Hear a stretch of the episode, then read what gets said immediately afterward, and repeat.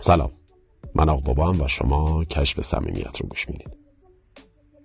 همیشه به پیچیدگی های روابط آدم علاقه من میدم. به همین دلیل تصمیم گرفتم یه پادکست درست کنم و توش در مورد انواع روابط گرایش ها و کینک و بیدی اسم صحبت کنم.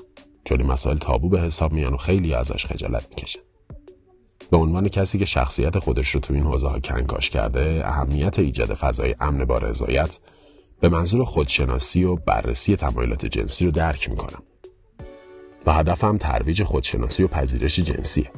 امیدوارم این برنامه باعث قوت بخشیدن و ارائه اطلاعاتی بشه که شما رو ترغیب کنه تا گرایش ها و تمایلات جنسی منحصر به فرد خودتون رو کنکاش کنید و با تمایلات خودتون آشنا بشید. اما همه چیز در مورد شلاق و زنجیر نیست. توی این برنامه در مورد سلامت جنسی راه های ایجاد صمیمیت روابط سنتی و مدرن صحبت خواهیم کرد. عنصرهای سازنده هر رابطه رو با هم بررسی می‌کنیم و ترمینولوژی و چند تا از اصطلاحات رایج کینک و BDSM رو براتون میگم. راستی. توی این پادکست کاملا سریح و بدون سانسور صحبت می‌کنم. بنابراین گفتار من حاوی الفاظیه که ممکنه برای همه مناسب نباشه. اگر در مورد تمایلات جنسی خودتون کنجکاو هستید و یا به یادگیری چنین موضوعات جذابی علاقه دارید این پادکست مناسب شماست.